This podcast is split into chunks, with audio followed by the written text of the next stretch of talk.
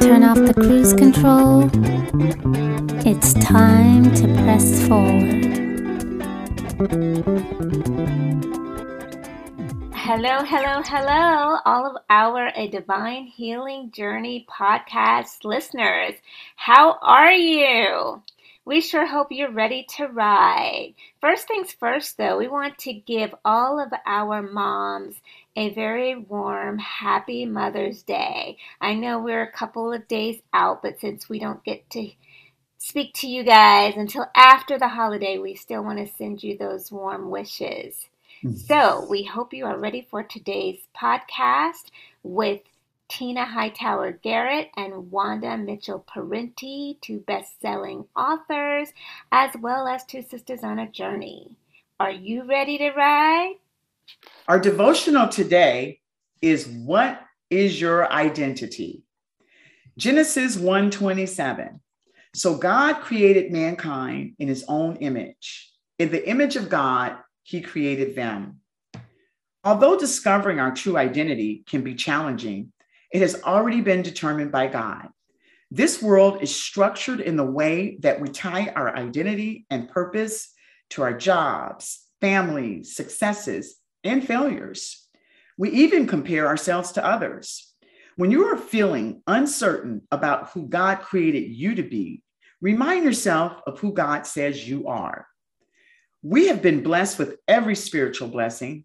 We have been chosen, adopted, redeemed, forgiven, grace lavished, and unconditionally loved and accepted.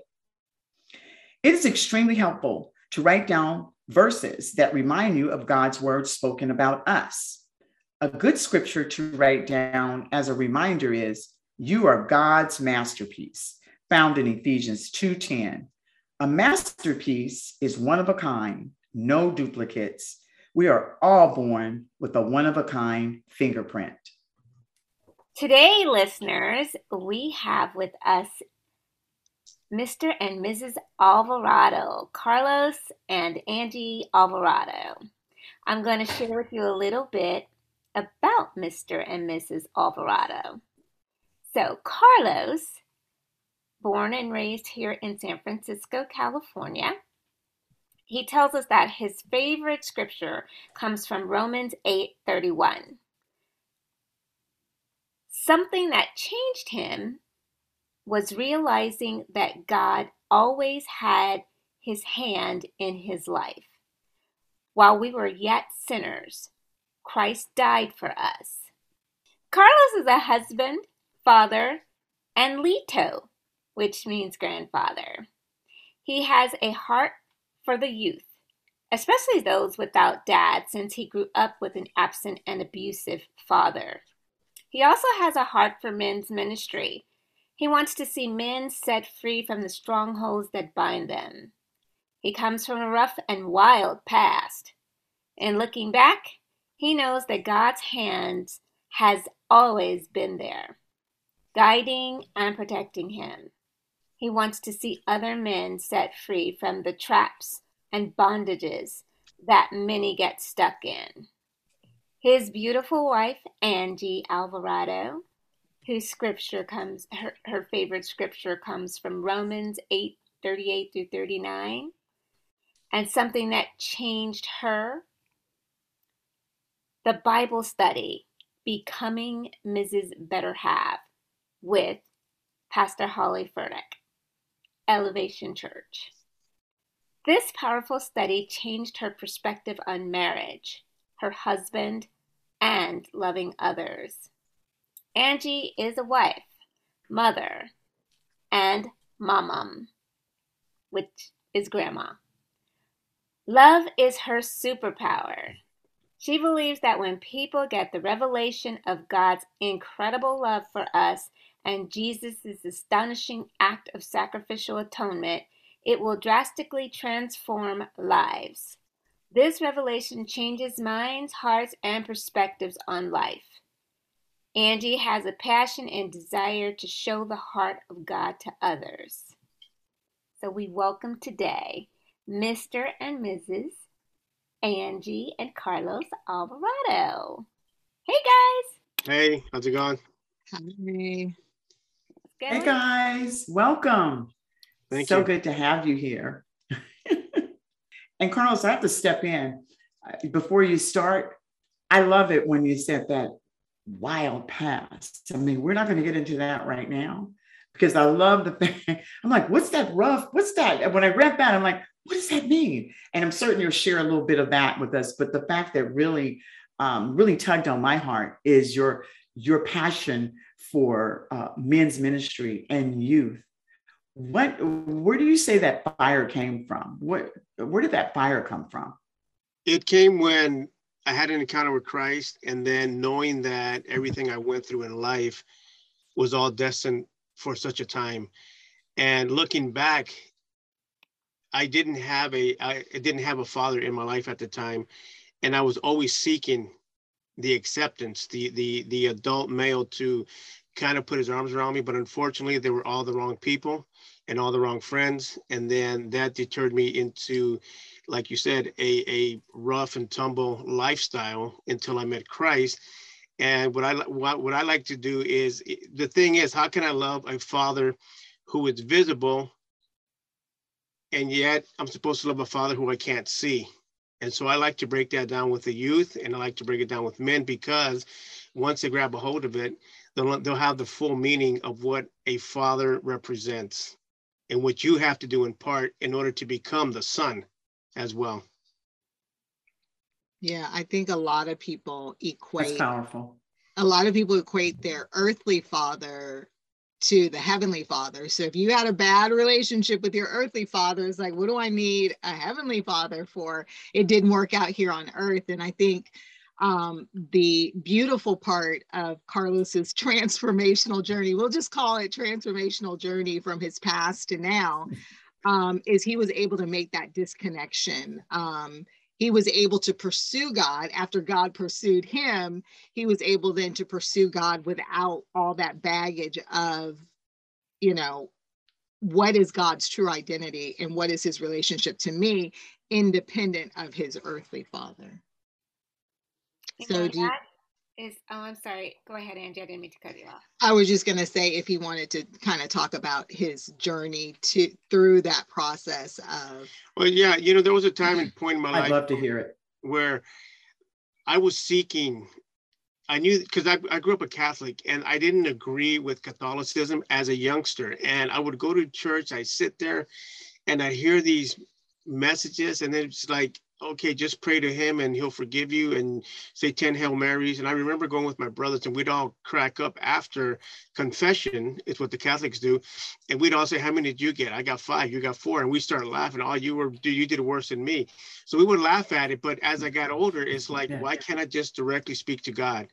And so I went on a search throughout a couple of years in my life where I, I kind of went into, I didn't go into, but I want, I was curious what um, Buddhism was, what um, Jehovah Witnesses were, and what uh, um, the Latter Day Saints, Saints were. So I knew people. So I got into a couple of meetings that, that didn't just sit right with me. And then um, my best friend, who I used to run around with in the streets, he became a Christian. He was fire and brimstone with me, and I totally rejected that because, you know, don't come at me like that. And so because he was my best friend, so we didn't talk for quite some time and then i became a single dad uh, and then i was really on tough times and i come home one day and there's 15 bags of groceries there and i knew who they were from. Mm-hmm. they were from my buddy who became a christian and then things started to change a little bit. I started thinking about wow this is pretty cool. And then i met ange and then she was a christian and then she never pressed it on me but there was a there was a hunger still for my youth, I need something to f- fulfill this empty hole I have here because I filled that empty hole with everything you could think of growing up in San Francisco. And it was all the wrong reasons. And then when I met God and had that encounter with Him, He filled that with love, peace, harmony. Just, I, I remember when I accepted Christ, I woke up the next morning and I can smell the grass, I can hear the birds clearly. So there was a big, like, I just fell in love and I seeked after Him and I, you know, I didn't stop. I just kept going. To this day, I'm still, you know, seeking more of him. Wow, that's that's so cool. And um, Angie, you had mentioned started to mention something about um, the the part where we we tend to see our earthly father and the heavenly father as the same and unfortunately because we that's where we place identity in the beginning it gets ta- it gets tainted because clearly the two are very different right. Um, so when there's disappointment from our earthly father as you were saying um, carlos then we have disappointment just genuine disappointment in our Heavenly Father because we see them both as being the same. so I knew that's what it was like for me. Um, mm-hmm. it's interesting that it was also that way for you. And looking back, I even see that in my two oldest sons too. So mm-hmm. I actually want to hear about, and thank you for sharing that, but I want to hear about the rough past. You took that from me. That's what I was going to ask. Okay, you took that from me. That's okay.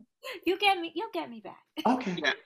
So my rough past, uh, you know, I bought into the lie of defending your neighborhood, becoming this gangbanger, becoming this person, because I was seeking acceptance in all the wrong places.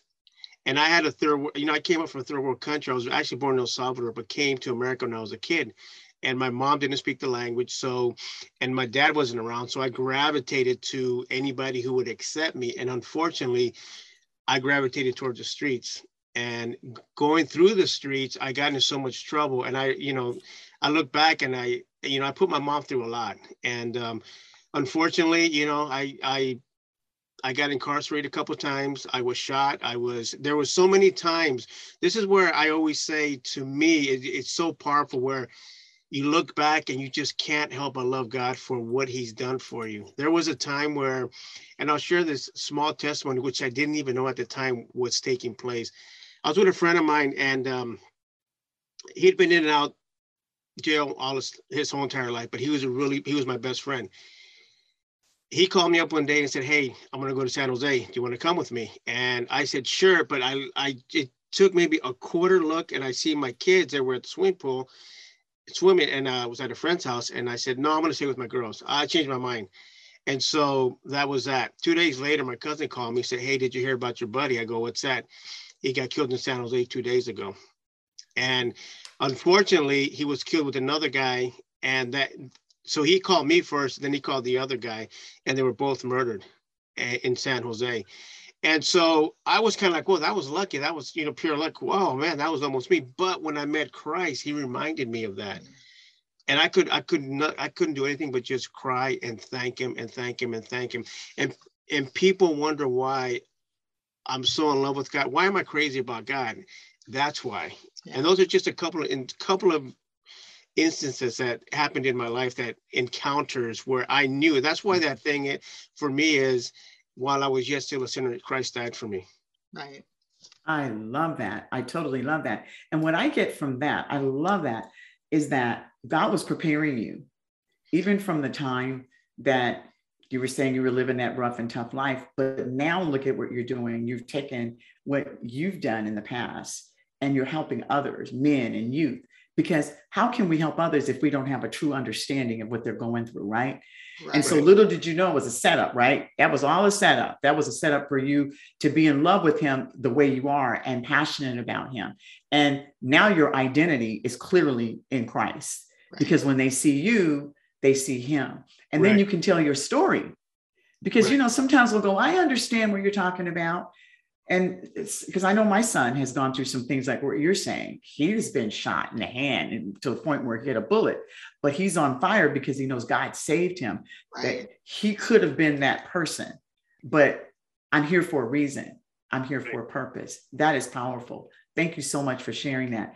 And, and I know that there's someone, I hope there's someone listening, particularly from a male standpoint of view, that's saying, Hey, I'm out here, I'm gang banging, I'm doing my thing uh, God's not going to love me. He can't love me. Yes, he can. Yeah. Yes, he can.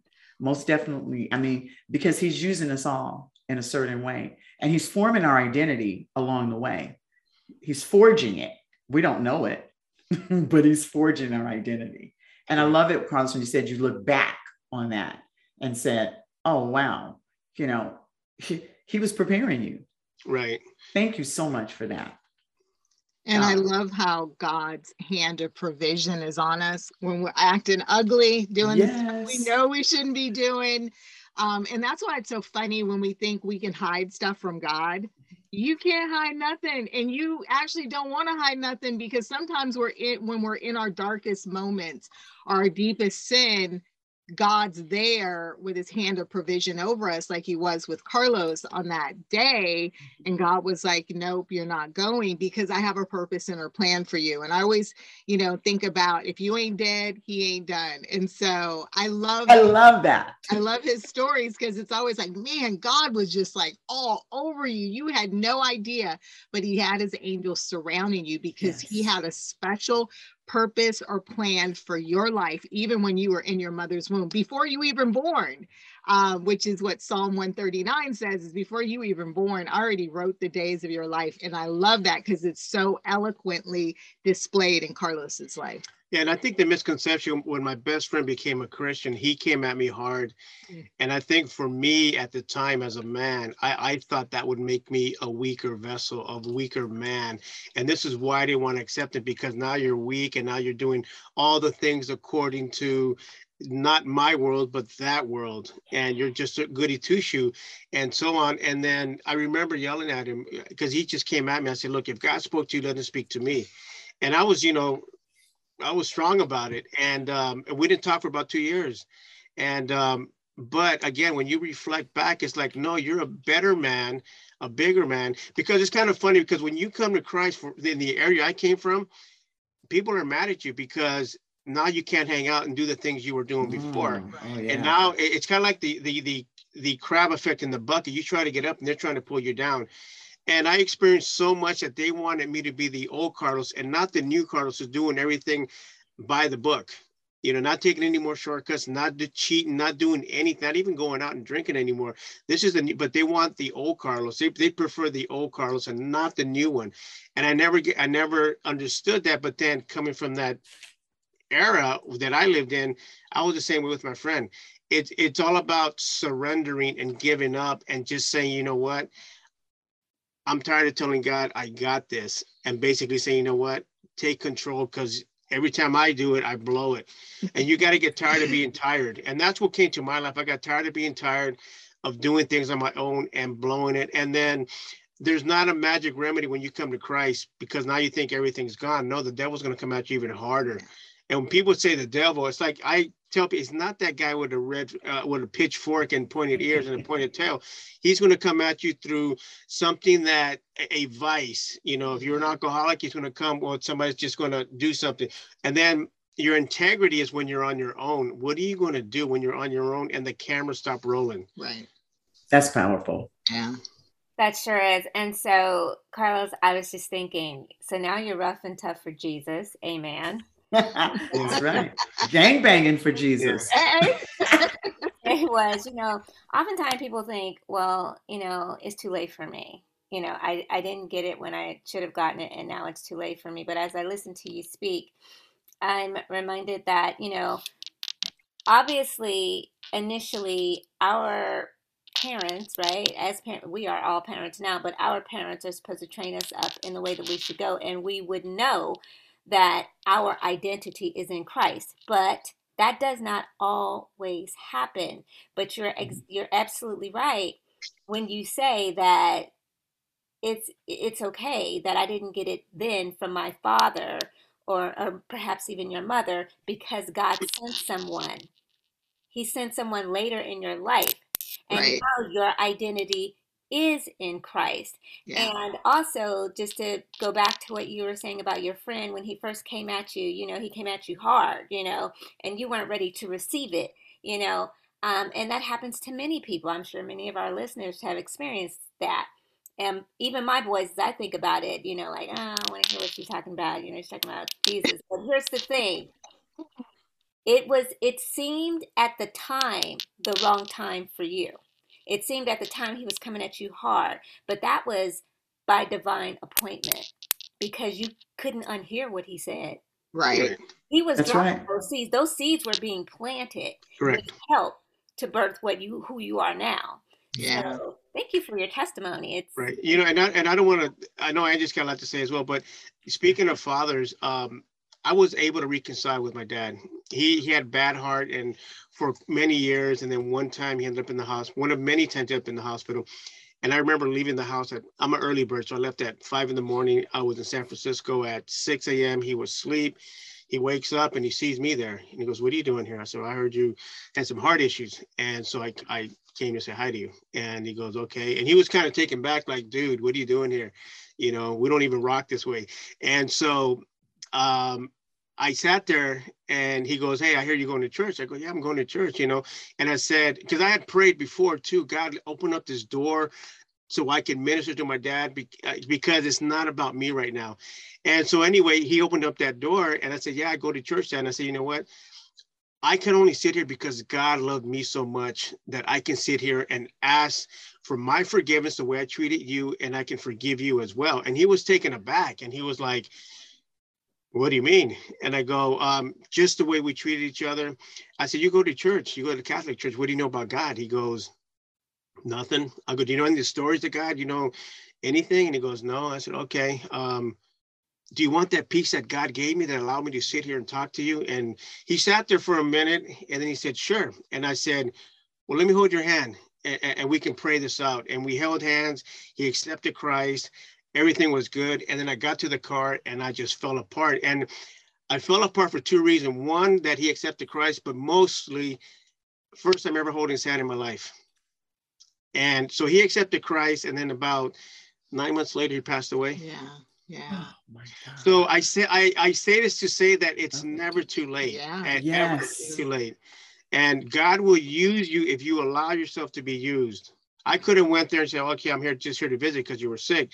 But I was prayed up all the way coming down. And when I got there, he opened up that door and that was it. And um, so he accepted Christ. And then the very next day I went over there and my sister was there. And then my sister said, we got to pray, but she prays for somebody completely different. And that's a whole, that would take two hours to That's another story. Yeah. that, yes. and so anyway, so anyway, my dad prayed and he asked God to forgive him for the way he treated his children. And that's when I knew that God had touched him. Amen. Amen. Oh, that is so powerful. That is so, and you know what? When I got the word that hit me, oh God, that that I love it. Reconciliation. yeah. That's huge, right? That's a word that's huge because God is just waiting for us to, to come to Him. He's already there with us. But the fact that you went to your dad, like you said, he knew who God was, but he didn't have a relationship with Right. God. So back to he, he didn't have an identity. I mean, really and truly, right? Because God gives us that true identity. But what stuck with me the most is forgiveness because you touched his hand. Goes back to what you were saying earlier. Men don't want to think that they're being weak. Oh, that's just kind of like I'm not a man if I'm holding your hand, if I'm hugging you and I'm kissing. But you broke that barrier just holding his hand, Yeah. that compassion, and um, telling him that you forgave him. Because the word truly says, "When I'm weak, I'm strong." And you ex- you you were an example of that. Oh my goodness, that that just touched my heart as you were speaking. And I'm going to go back to it a little and shift because when you said Angie, because we're not going to forget about you, Angie. I know you're there to support your husband, but we're not forgetting about you because I know you have a few things to say too. The fact that she was on that path too. I, I heard you, and then Angie being a Christian, that was a setup, right? And and it's now she's your wife. Uh, what got me, Angie, and I love it when you were saying the Bible study, becoming Mrs. Better Half Mhm. with Holly Furtick. Now, and you said that changed your life and in, your perspective on marriage, your husband, and just loving others. Can you kind of elaborate on that a little bit for us? Yeah, so we've had the bumpy road, the hard road as a marriage. Um, I was a Christian. He wasn't really, he was not a Christian. Let's just say that. He was Catholic. Mm. but I found out that mean that's that's a whole nother different meaning when someone says I'm Catholic. It's like, okay, whoa, you so you're a Christian. No, that's that's not it sometimes. Um, and not to say that there aren't Catholics who are out there sold out, fired up for God, but he wasn't really a believer. We shouldn't have been married, probably unevenly yoked, but God had a plan. Um, and so we got married, and just the sheer difference of our cultures, of our backgrounds, of our faith, um, we we battled a lot in terms of or struggled in our marriage. Um, we had a very bumpy past. There was, a, I call it the lost years because there was a, a period of time, I don't know, was it 10 or whatever years, where I was just angry with him. He could breathe and I would be angry. Um, and so I know I wasn't easy to live with um, because I had so much bitterness and resentment for the things that had happened in our marriage. He was a newer Christian. When we got married, he wasn't a Christian, and then he came to the faith. But you know, sanctification is a process, right? That's and right. so so I was the wife that was like stumbling with him through that process. So um, we had, you know, our ups and downs, but during that, I had really, you know, um, I'd really become resentful um, of him holding on to things. I, I was raised in a very matriarchal family, um, which means the woman rules the roost. Carlos comes from a very male dominated environment where the man rules the roost. So you can imagine our Oh, yeah. arguments of me trying to run stuff, him being head of the household and supposed to be- run things. And so throughout all of our, our marriage, um, there was these period of years when our boys were young um, that I was really unhappy. I hated him. I, I hated the thought of him. I hated his name. I hated everything. Um, and I just kind of tolerated. And it, it was always like I was waiting for the shoe to drop. I was waiting for us to divorce or something to happen. Um, and then I noticed this Bible study um, called Becoming Mrs. Better Half with Holly Furtick at Elevation Church. And I thought, oh, this is interesting. I like Holly Furtick. Um, so I'll just, you know, I'll give it a whirl. And it drastically, drastically changed my perspective because I went into the Bible study, and I don't know if you ladies, you're both married, I don't know if you do this, but you go into a study on marriage, and sometimes we think, okay, give me tips to fix him because he's not working right. That's right. It's not give- me. I'm here. Of course, I'm perfect. I'm here to fix him. And um, that study was just totally opposite of that. And she started off like, if you guys think you're here to get some tips to fix your husband, that is not what this study is about. This is about fixing you. And I was like, "Wow, how can you fix perfection? I'm the perfect wife. Like, what It's his is fault. that about? Yeah, everything was his fault. And when I went through the study, I think it was only like five or six weeks, she started breaking down my contribution towards his attitude towards me, towards his actions towards me. Um, and really, I started to see through a lens of, I guess, how God sees us through a lens of love, um, of forgiveness, of not always pointing the finger at the other person. That's a defense mechanism for us. Is if I can prove I'm right and he's wrong, then I feel better about myself. But that study really talked about have you really loved your husband? And is it your responsibility? Is, is marriage a transactional thing where it's a purchased product? I love him if he loves me back. I respect him if he respects me back. And the study um, really put the accountability on the individual. How do you treat your husband? Do you love him? Do you do you bend over backwards for him? Do you do you wake up wanting to make your husband happy, who is your your better half? Um, and so I started to change my perspective on not just our marriage, but I started to see how I was accountable for a lot of the things in our marriage that wasn't going wrong. And I will tell you, she was like, I guarantee you guys, if you do these things, you know, fix you, you're going to start seeing a difference in your husband. And before that, we were constantly battling and arguing about every stupid little thing. He started to change. His Mm. attitude started to change um, he softened his heart. And so our marriage began to be more of a blending. God said the two shall become one. And we started to blend together more, but it took me taking accountability independent of Carlos. Like our a, a happy marriage had nothing to do with him. It was all about me and the changes that I could make. And so when I started doing that, it changed our marriage it changed our relationship but then it started letting me see how i was accountable accountable in other relationships too you know, my relationship with my kids, my relationship with my mother, with my with like all the people in my life, I started to do a little introspection of like, yeah, why is it that love is such a transaction for us? Why do we have to hold our love as this bag or this goods that we're selling, this bill of goods that we're selling to other people? Why can't we just love people like God does? Not because we get something back or even not because that person is good, but why can't we love people in their messiness and their ugliness? And so that kind of changed my perspective. It helped my marriage, it helped my view towards my husband, but it also changed my perspective. Um, and I just thank God because He began to let me see people. Um, so I, I, I always say that people are have these masks and the mask causes us to interact with people in a specific way, a negative way or a hurt way or whatever. God began to show me beyond that mask. And almost from a prophetic standpoint, um, he began to show me what was behind their behavior. I remember being on an airplane and there was a guy who was sitting right next to me and he had his hood on um, and he just seemed real suspicious. Mm-hmm. Um, and I was like, you know, is he gonna like do something to this plane? Of course, I'm just I, I, I guess I live in this adventure novel. Um, but he was real shifty and you know covering his head. And i was like what is wrong with this guy? Like you know i'm going to keep an eye on him because i'm going to protect this plane. And um i always pray right before I, I take off. So i was praying and god had me directed me towards this man and I kid you not, it was like a tunnel. He showed me through a tunnel this little boy.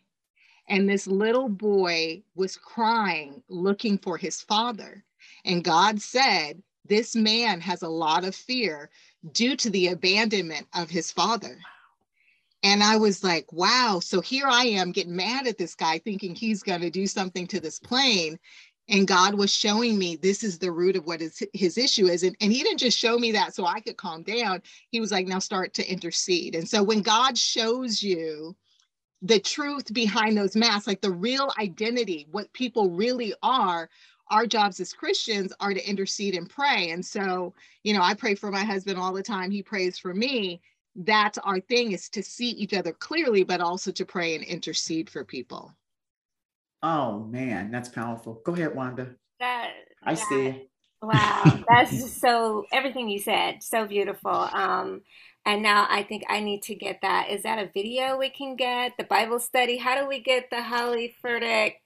Um, so what's interesting is the Bible study. You can only get it through the Elevation Church um, online store, and mm-hmm. basically they allow you to purchase it and maybe lead a group or be a part of a group or you can jump in on a group that's already on in stream at the church. Got it got it got and it. it's only ten dollars like oh my goodness. Best spent ten dollars. to, to, change your right? life yes. come on. It's priceless but it's you know that's that's amazing. Your whole sharing your testimony is is is so good and it's super good. so timely. Um i actually read the book love and respect Okay. Mm-hmm. Um, and it shared some of the same principles. And for me, my husband and I are literally opposites every sense of the word, right? Um, but for me, it was about learning how to love a man mm-hmm. based on how the word tells us we are to love our husband. That's right. Yeah. Right. Yeah. And, and, that that's where that word respect comes into play. Yeah. That's how men receive love through us wives respecting them. Mm-hmm. Absolutely. Wives receive love differently. And right. I was trying to love him the way I expected to be loved. Right, right. And and so but going to the word really, really um, gives you a whole different perspective and completely changed the trajectory of our marriage. But when you talked about the mask, mm-hmm.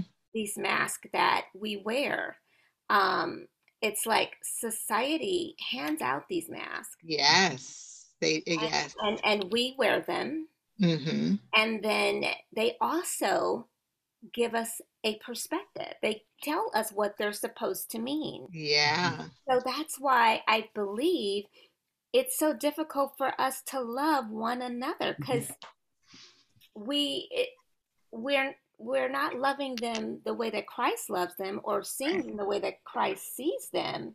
We're Mhm. looking at them through this through our own mask, looking at their mask, and that's how we are trying to love them, and it doesn't work.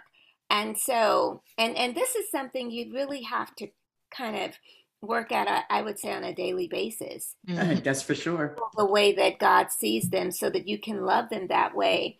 I encountered, and I shared with Tina just this week, um, as you guys probably know, today there's a lot of displaced, um, unsheltered people on the streets. Yes. And, you know, society, they're all wearing masks, right?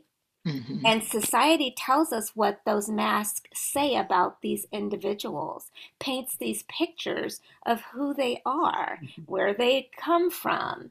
And and and if we if we just continue to look at them based on what we see, the mask that they're wearing and the, the picture that society paints, we can never love them. Right. we would live in fear of them and not love them, right? Yeah. And it's just this week, just the other day, I there was a young woman who literally came over to my car and she looked like a displaced individual. Um, and I'll be on, initially, my flesh was like, "Ooh, wait, do I roll down my window?" Yeah. And I said, "No, because fear does not come from God. I need to Right. see her. I need to know what's going on, who she is, and what she needs from me." And long story short, I saw through the mask and Mhm. I saw the goodness. I saw the humanity in this person. Yeah. I just loved her. Yeah. She needed help, and I loved her enough to get her the help that she needed. So I, I, I like that you said, you know, brought up the mask that we Because have, that's so true. have to love beyond the mask and Right.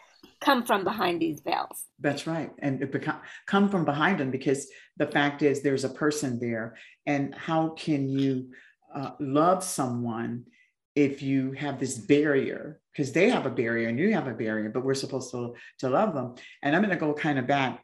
I'm going to digress just a bit.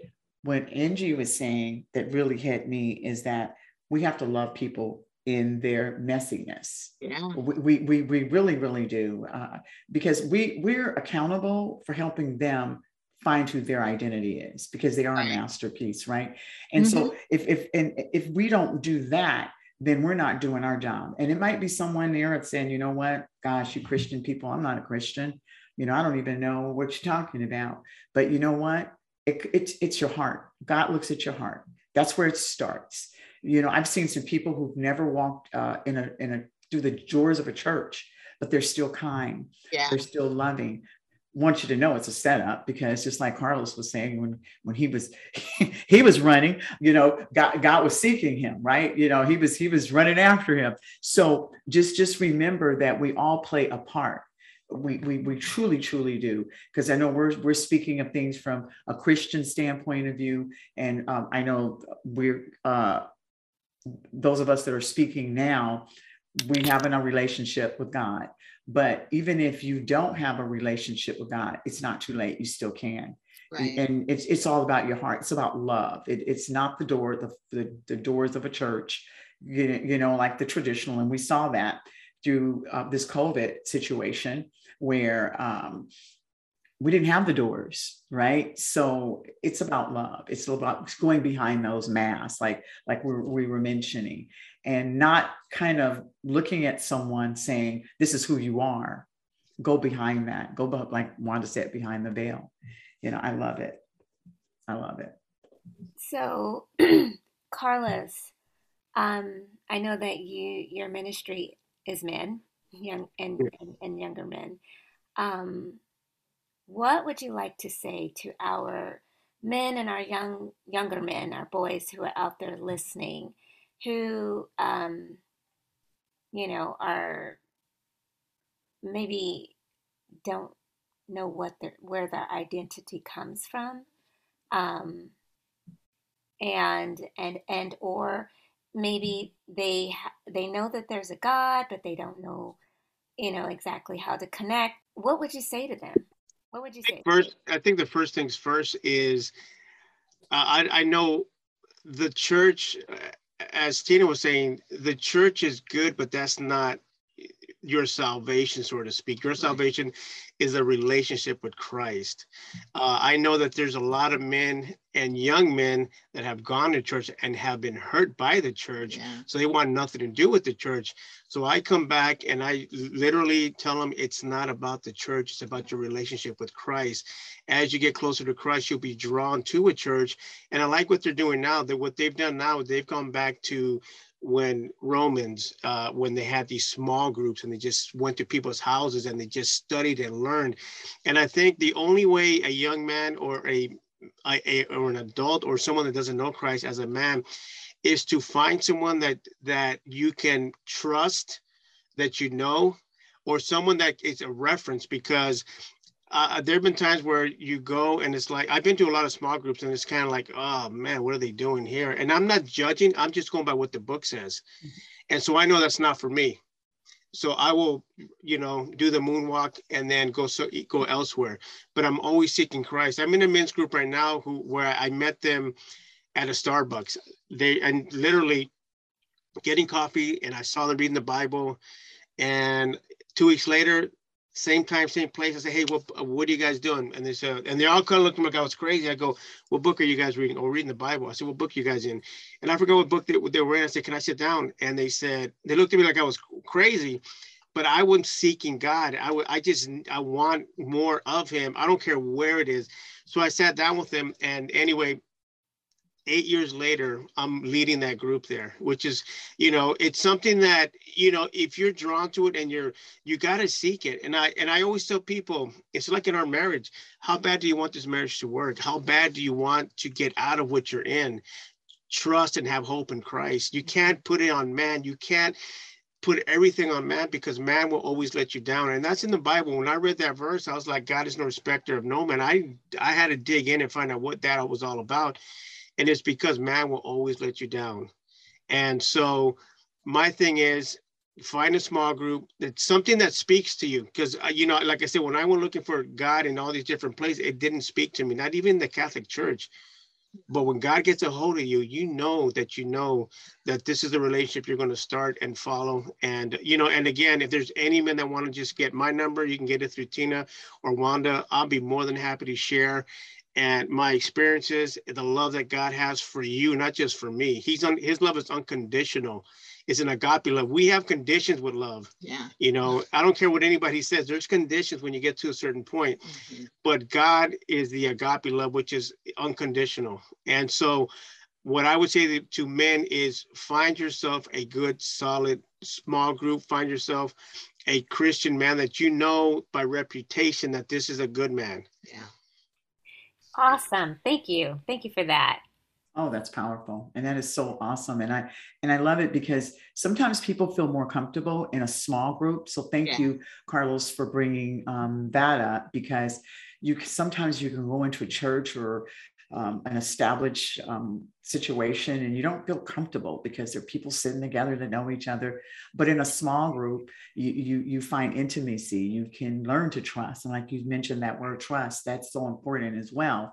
But when you're in a small group you, in a small group just like you said it was coffee. It wasn't in a church. You, you know i had a, a small group which was golf you know just right i mean you know it's a small group and it's what you like doing together and it's and it's beautiful that's a beautiful, and that's and, where you'll find your true identity. You'll find your true identity with people by surrounding yourself around people that are showing, like you said, that agape love. Agape and, the, love. and the nice thing is that COVID wasn't all bad. No, um, it wasn't. I get to work from home now. Can I get an amen? um, but what happened is they they moved churches from a face-to-face platform to an online platform. So you know, I attend Fellowship Church in Antioch, and I will be in a small group. Someone's from Daly City, someone was from Alabama. It's right. like you don't have to be a part of a church. Find, you drive by a church, go online, go to their small group. Almost every church has a small group. They have men, you know, men groups that you can just join virtually. You don't even have to really go and show up. You can just join virtually and start to. Um, Carlos's group that he does is a virtual group. So you can actually join virtual groups as a way to connect with people with your interests. So it may be men who like to fix cars, or it may be, right. you know, different things, but you can join almost any church's small group virtually.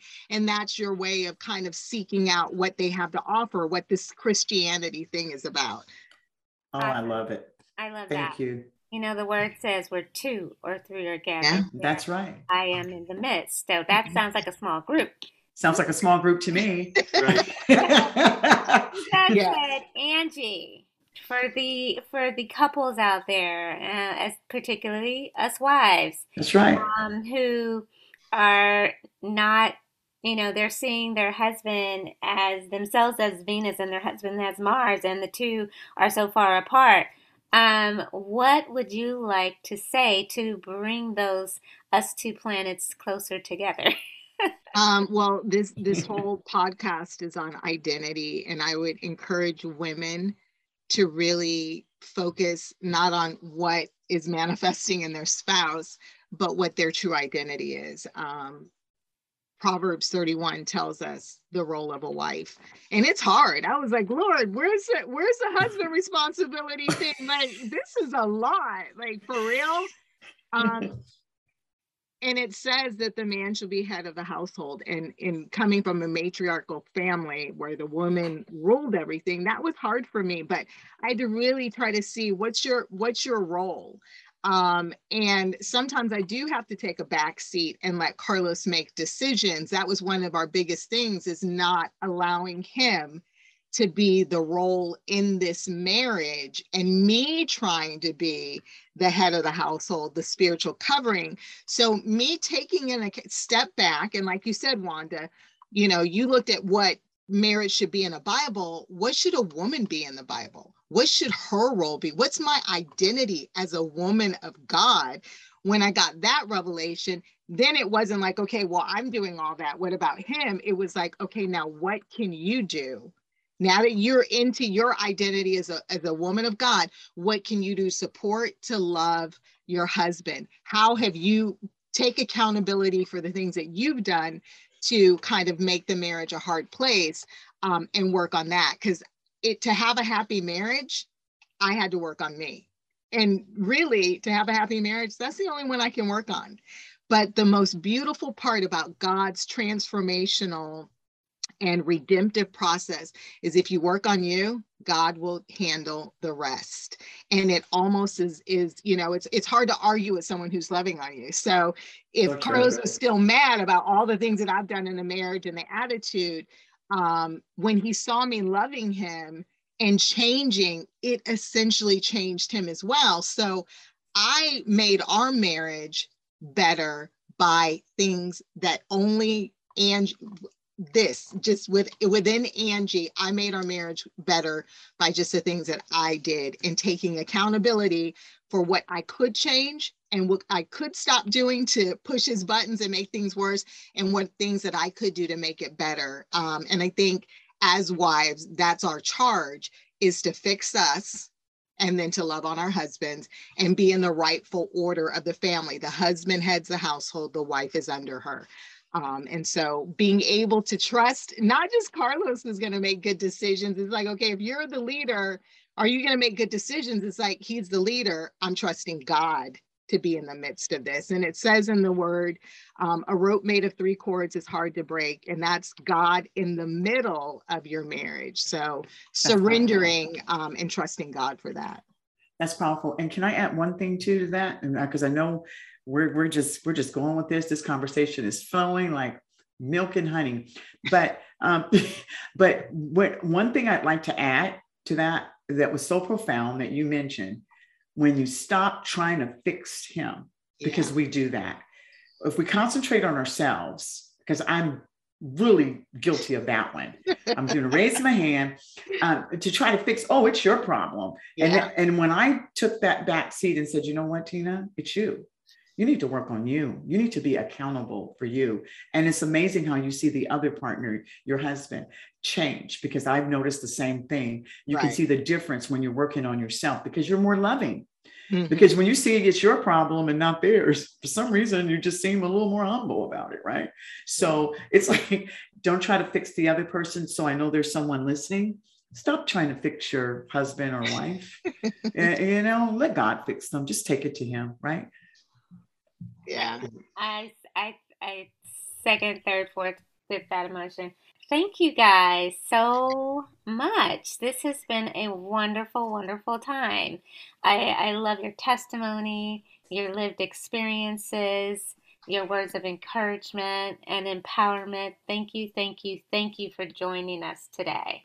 Thank, you, for so much. And I'm gonna I'm gonna end it with one thing, and it's from our prayer, our divine healing journey. Let Jesus be your guide.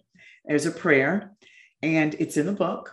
So we have prayers here. So some people may say, "Golly, I have a hard time praying." Well, we have some prayers here for you.